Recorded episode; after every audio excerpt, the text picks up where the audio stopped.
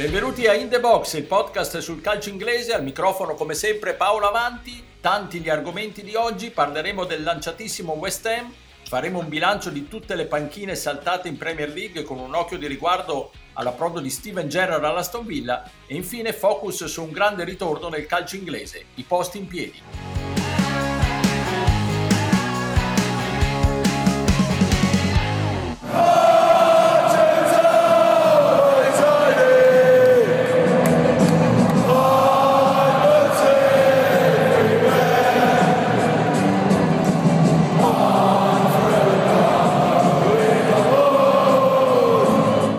Introdotti dal bellissimo Forever Bowling Bubbles, l'inno dei tifosi degli Hammers, parliamo di questo sempre più sorprendente West Ham con i miei abituali compagni di viaggio. Stefano Cantalupi, ciao Stefano. Ciao, ben ritrovati a tutti. E da Londra Pierluigi Giganti, ciao Pierluigi. Ciao a tutti. Ma abbiamo anche il piacere di avere un altro ospite graditissimo, vale a dire il collega Gianluca Magro del giornale di Brescia. Ciao Gianluca.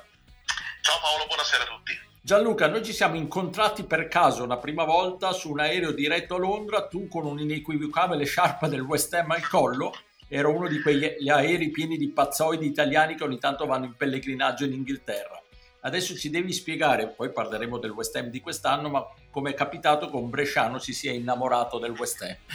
Ma guarda, è capitato per eh, innanzitutto una passione in generale per, per, il, in generale per il calcio inglese totale, fin da quando ero, ero, ero piccolo ed ero affascinato dal, eh, appunto da, da, dalla Premier e, e non solo. Eh, dopodiché mi sono avvicinato eh, al West Ham quasi per caso, ma eh, sempre legato un po' al Brescia. Gianluca Nani, eh, direttore sportivo del Brescia, andò a lavorare al al West Ham, eh, il West Ham prese dal Brescia Sabian Serego, che non ebbe sicuramente una grande eh, eh, avventura con la maglia degli Emmers, però la sua maglia comunque resta nella mia collezione e credo di essere uno dei pochi ad averla, eh, ad averla visto appunto le sue poche fortune con, con la maglia del, degli Emmers. Eh, andai per la prima volta a Bowling Ground potendo eh, soggiornarvi due giorni perché Bowling Ground ti permetteva di dormire all'interno dello stadio e basta. Per me non è esistito,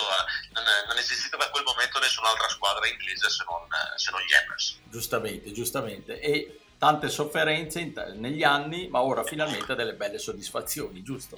Bellissime soddisfazioni direi e sono il primo a spargermi capo di cenere, nel senso che mai avrei pensato che David Moyes potesse ottenere questi risultati. Mi sono trovato spesso parlando con, con amici come me, tifosi degli Emirates, a criticare il suo modo di, di, di porre la squadra anche, anche in campo, ovviamente eh, da appassionato di calcio sbagliavo tutto, non avevo capito nulla perché fino, a, fino adesso i risultati non solo stanno dando ragione al suo lavoro, a quello per una volta fatto in maniera oculata da parte della, della, società, cosa che secondo me non è stata fatta negli anni, negli anni precedenti. Ho visto anche che spesso eh, Moyes sta facendo riferimento al, al pubblico che è tornato non dico come una volta perché non, non sarà mai così, io non, non, non, riuscirò mai a digerire lo stadio olimpico e mai digerirò il fatto che al posto di Bowling Ground esistano delle case. Nemmeno io, però, nemmeno io. Eh, immagino, però ecco, eh, il fatto che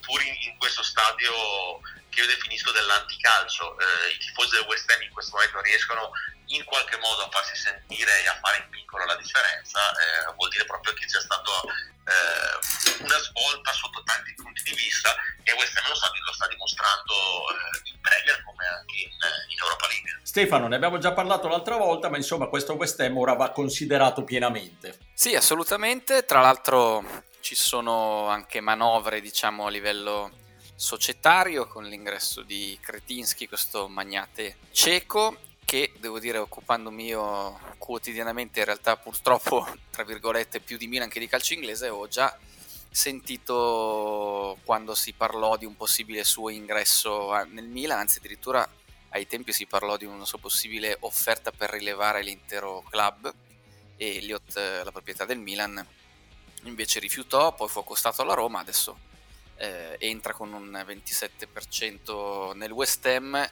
e tutto sommato dall'idea di un club che sta assumendo sempre maggiore appeal. Sì, in realtà già nella scorsa puntata del podcast abbiamo parlato dei giocatori chiave diciamo, degli, degli Hammers in questa stagione.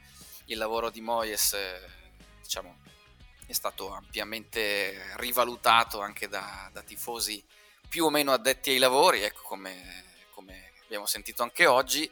Eh, non lo so, io non so se può essere considerata ormai a pieno titolo una squadra che ambisce a un posto Champions, perché la concorrenza, devo dire, se dovesse rimettersi a posto un po' il Manchester United è veramente complicata però parla il campo e il campo fino a questo momento sta, sta, dicendo delle cose importanti perché il 3-2 con Liverpool e con questo Liverpool in questo momento di forma veramente è un risultato assolutamente pesante. Ecco, infatti la domanda per Luigi è proprio questa, è, applausi, grandissimo West Ham, è da primi quattro posti?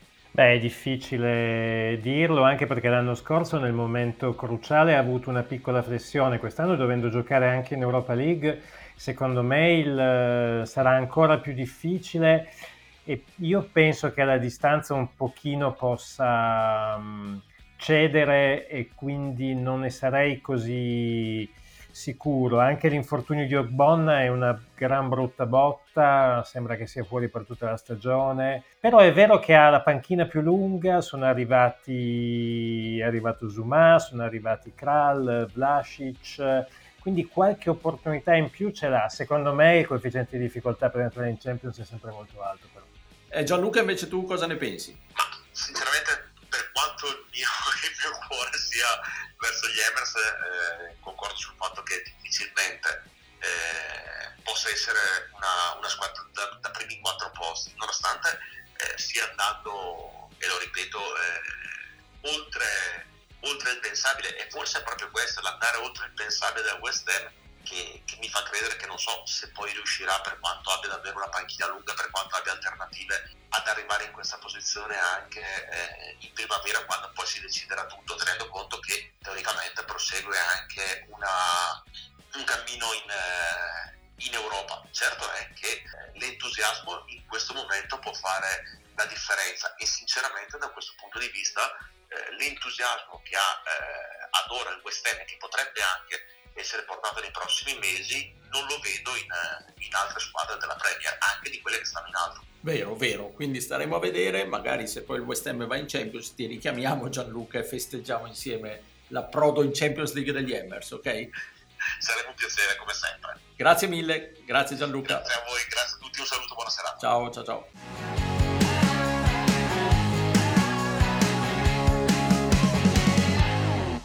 Eddie Howe is the new manager at Newcastle. They have confirmed him, in fact, as new head coach on a contract until summer 2024. Terremoto sulle panchine inglesi. Si dice sempre che da quelle parti non c'è la cattiva usanza di licenziare allenatori con la facilità italiana, ma in realtà succede anche lì e a volte in modo anche un po' surreale, come è accaduto a Daniel Fark, licenziato dal Norwich la sera stessa della prima vittoria della squadra in quest'anno in Premier League. Comunque, ricapitolando, sono saltate le panchine di Norwich, Newcastle e Aston Villa. Stefano, partiamo dal Newcastle. Bruce era già stato cacciato da, da, un po' di tempo dalla nuova proprietà che ha finalmente scelto il successore, quell'Eddie Howe, che a Bournemouth aveva fatto grandi, grandissime cose. Cosa ne pensi? Come lo vedi al Newcastle? Ma anzitutto deve rimontare, diciamo, la, dalla scomoda posizione di non essere stato la prima scelta assoluta, nel senso che il Newcastle ha cercato, ha sondato altri nomi, si è parlato a un certo punto anche di Conte prima del, del Tottenham e poi Emery, insomma sono, sono stati parecchi nomi accostati al Newcastle. Eh, poi alla fine è stato scelto Diao che devo dire è un allenatore che ha una storia abbastanza eh, che parla per lui, insomma, Barnwell era in quarta serie, lo ha portato per tanti anni, è rimasto mi sembra 5 anni, 5 stagioni di Premier League. E tra l'altro non facendo barricate, diciamo, è sempre stato un allenatore che ha uno stile di gioco particolarmente offensivo, brillante mi sembra la... guardavo un dato della, della media gol che subis... subivano le sue squadre, il Barmouth mediamente 1,7 gol subiti a partita ed è considerato un po' il tallone d'Achille tra virgolette, ma a parte che è meglio di quanto sta facendo il Newcastle in questo momento, ma è al rovescio della medaglia di un gioco sempre offensivo e piacevole con il quale ha costruito le salvezze del Barmouth in Premier League, viene ricordato devo dire ultimamente erroneamente per, per la retrocessione, ma eh, chiaramente non è imputabile all'uomo che li ha portati fino a lì, ecco, quello nata storta, che è nata storta per tanti motivi. La faccio breve, eh, è considerato un traghettatore dai soliti ben informati, diciamo, cioè quelli che pensano che poi in Newcastle e le ambizioni di una proprietà del genere vogliano andare verso un allenatore di grido per fare un Newcastle da Champions League, eccetera, eccetera. Ricordatevi però, ricordiamoci tutti cosa è successo a Pioli al Milan, sembrava destinato a fare il traghettatore per l'arrivo di Ragni, che invece è qui che si gioca uno scudetto quando tutti pensavano, o molti pensavano che non sarebbe durato tanto al Milan. Au ha 43 anni, ha il tempo, diciamo, in questa Premier di, di, dimostrare subito di poter avere un impatto. Chiaro che per la, la, prima cosa che deve fare è tenere la squadra almeno a metà classifica e non è facile con la rosa attualmente a disposizione.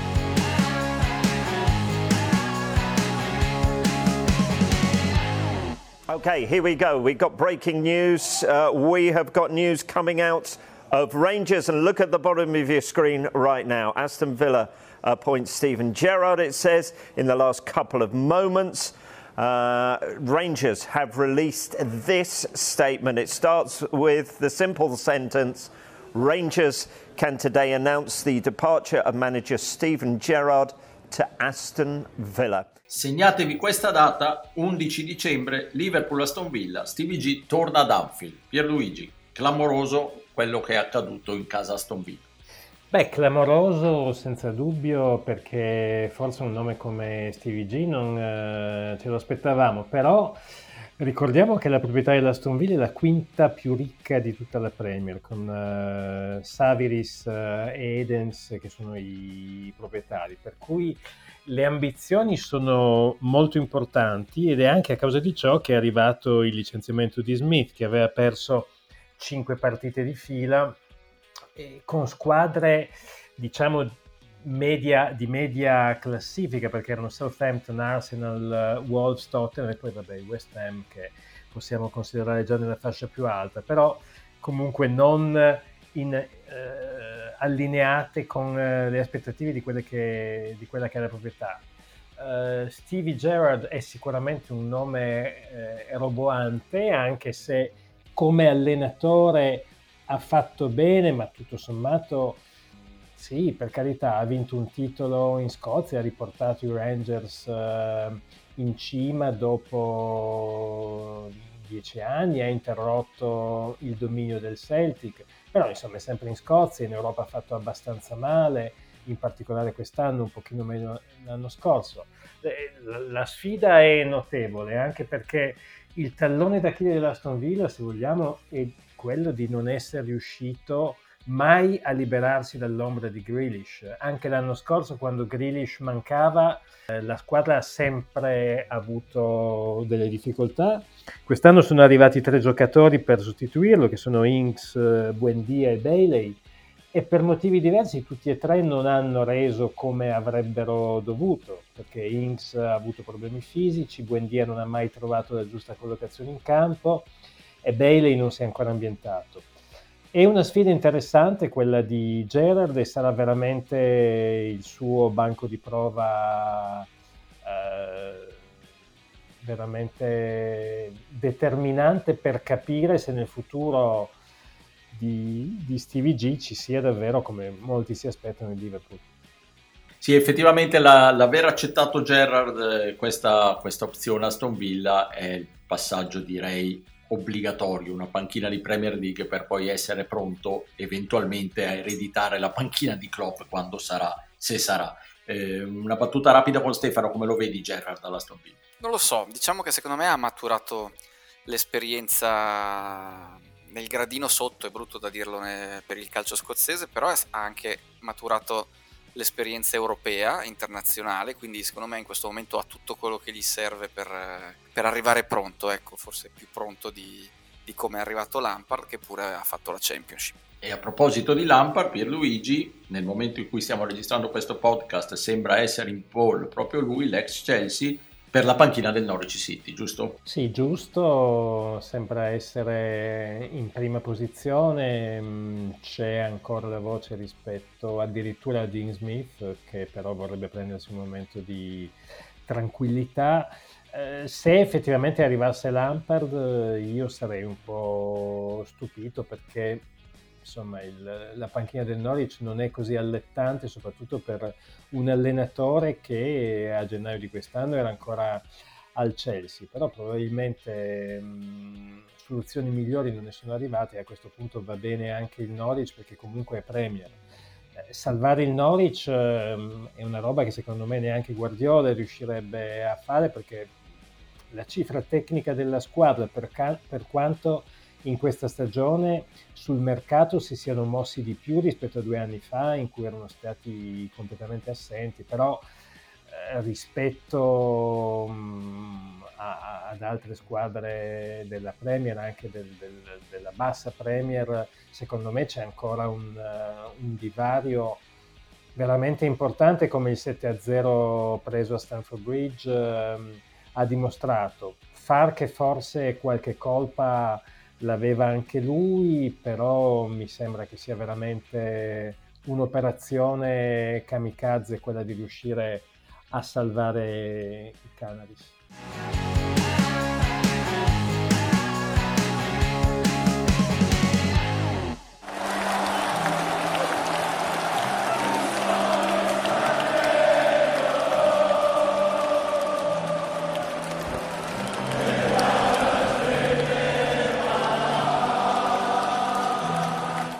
Nuovo tutti in piedi, finalmente. Pierluigi, spiegaci la grande svolta. Eh sì, dopo 25 anni in cui nelle prime due divisioni del calcio inglese stare in piedi allo stadio era assolutamente vietato, le cose stanno per cambiare, almeno per, per cinque squadre che sono il Chelsea, il Tottenham, il Man City e il Man United in Premier e il Cardiff in Championship, perché a partire dal gennaio del 2022, con la partita Chelsea-Liverpool, eh, ci saranno delle aree mh, ristrette e selezionate all'interno degli stadi in cui eh, i tifosi potranno stare in piedi per tutta la partita. È stata una soluzione caldeggiata dal ministro dello sport eh, Huddleston. Eh, I club lavoreranno a stretto contatto con la, la Sports Ground Safety Authority perché comunque la sicurezza degli spettatori rimane l'aspetto prioritario, mi sembra che sia anche giusto è una soluzione che mh, è stata sponsorizzata addirittura sia dai Tories che dai laburisti, fortemente voluta dalla Football Supporters Association. Quindi insomma sarà sicuramente un, una cosa interessante ed importante, una nota a margine che il Liverpool ha preferito non adottare questo schema perché sta collaudando un modello parallelo secondo il quale eh, in alcune aree di Anfield sarebbe consenti- è consentito alzarsi soltanto in particolari momenti, ma non per tutta la partita, come invece eh, è lo schema eh, di cui stiamo parlando. E ancora un, um, un appunto, ed è quello che l'obbligo a rimanere seduti negli stati inglesi, ricordiamolo, fu innescato dal disastro di Hillborough nell'aprile dell'89, quando prima di una semifinale di FA Cup 97 supporter del Liverpool persero la vita, poi per, per qualche anno eh, ancora nulla cambiò, poi verso la metà, inizio degli anni 90 eh, arrivò questa um, richiesta a tutte le squadre sia di prima sia di seconda divisione di rimanere eh, completamente seduti. Insomma, dovrebbe, credo che in, in aree selezionate possa portare una, una ventata di, di, di, novità e di atmosfera ancora più bella nella Premier. Sì, la posizione del Liverpool è un po' da una parte comprensibile, visto che, come dicevi tu, la genesi di, del divieto viene da una tragedia che ha colpito direttamente i Reds, dall'altro un po' surreale, perché io ne sono testimo, stato testimone, nella Coppa si guarda la partita in piedi ancora adesso, quindi non, posti in piedi ad Anfield sono vietati fino a un certo punto. Comunque, al di là di queste cose qui, Stefano, una, un ritorno del tifo popolare forse da questa svolta, anche se le ombre del passato sono fantasmi che incombono sul calcio inglese ancora pesantemente. Sì, io sono curioso di vedere anche un altro aspetto che è quello del prezzo, nel senso che non, certo. non ho non ancora capito, certo. immagino possa essere qualcosa meno il prezzo per, per guardare Beh, sì. in piedi. Lo si dà abbastanza per scontato, sarebbe surreale se non lo fosse. Ecco, no? e siccome sarebbe surreale se non lo fosse, lo sarà. Eh, probabilmente esatto, non sarà e quindi chiudiamo qua il discorso. Ma se fosse significativamente più basso, il prezzo potrebbe incoraggiare un po' di violenza di ritorno. Eh, ovviamente non sto dicendo che tutti quelli che vanno in un settore e stanno in piedi covano dentro di sé nascosta la voglia di alzare le mani, però sto dicendo che quando è stato eh, messo in piedi il sistema che ha debellato la, la violenza hooligan in Inghilterra, tra le tante cose che sono state fatte in quel momento lì, eh, al di là della certezza della pena e tutto quello che volete voi, una delle leve più importanti è stato l'aumento dei prezzi, anche se nessuno lo dice poi tanto chiaramente, però la verità è che è stato reso abbastanza inaccessibile per alcune fasce piuttosto disperate eh, l'accesso allo stadio, andare allo stadio. Ora, bisogna vedere che questa cosa non favorisca il ritorno di, di questo genere di, di, di tifoso, ben venga ovviamente, visto che i prezzi della Premier sono molto alti, la possibilità per tutti, anche chi ha tasche meno capienti, di accedere a patto che siano tutte persone, come dire, raccomandabili, ecco, eh, e che non si vada mai al di là di qualche scaramuccia, perché adesso voglio vedere un po' com'è la, la safety, la, la, la sicurezza, che pure leggendo tutti gli articoli su questo sembra tutelata come primissima necessità da mantenere, però insomma sono curioso di vedere che tipo di persone entreranno in quel settore, ecco, per farla breve. Sì, que- questo è decisivo e la cosa, non, da una parte, io sono combattuto su questa cosa, da una parte sono felicissimo che torni un settore popolare negli stadi inglesi che sono diventati un po' troppo dei teatrini silenziosi, dall'altra quello che è successo eh, a Wembley per, in occasione della finale d'Italia-Inghilterra fa capire che l'anima violenta di un certo tifo inglese è sempre ben presente, è stata cacciata dagli stadi, ma c'è, bisogna evitare in tutti i modi che torni dentro gli impianti del, del calcio inglese. Lo vedremo, ci torneremo sicuramente. Intanto chiudiamo qui questa puntata, vi diamo appuntamento la settimana prossima. Un saluto e un ringraziamento a Stefano Cantalupi. Ciao Stefano. Ciao, alla prossima. E un saluto al londinese Pierluigi Giganti. Ciao Pierluigi. Ciao, buona settimana a tutti.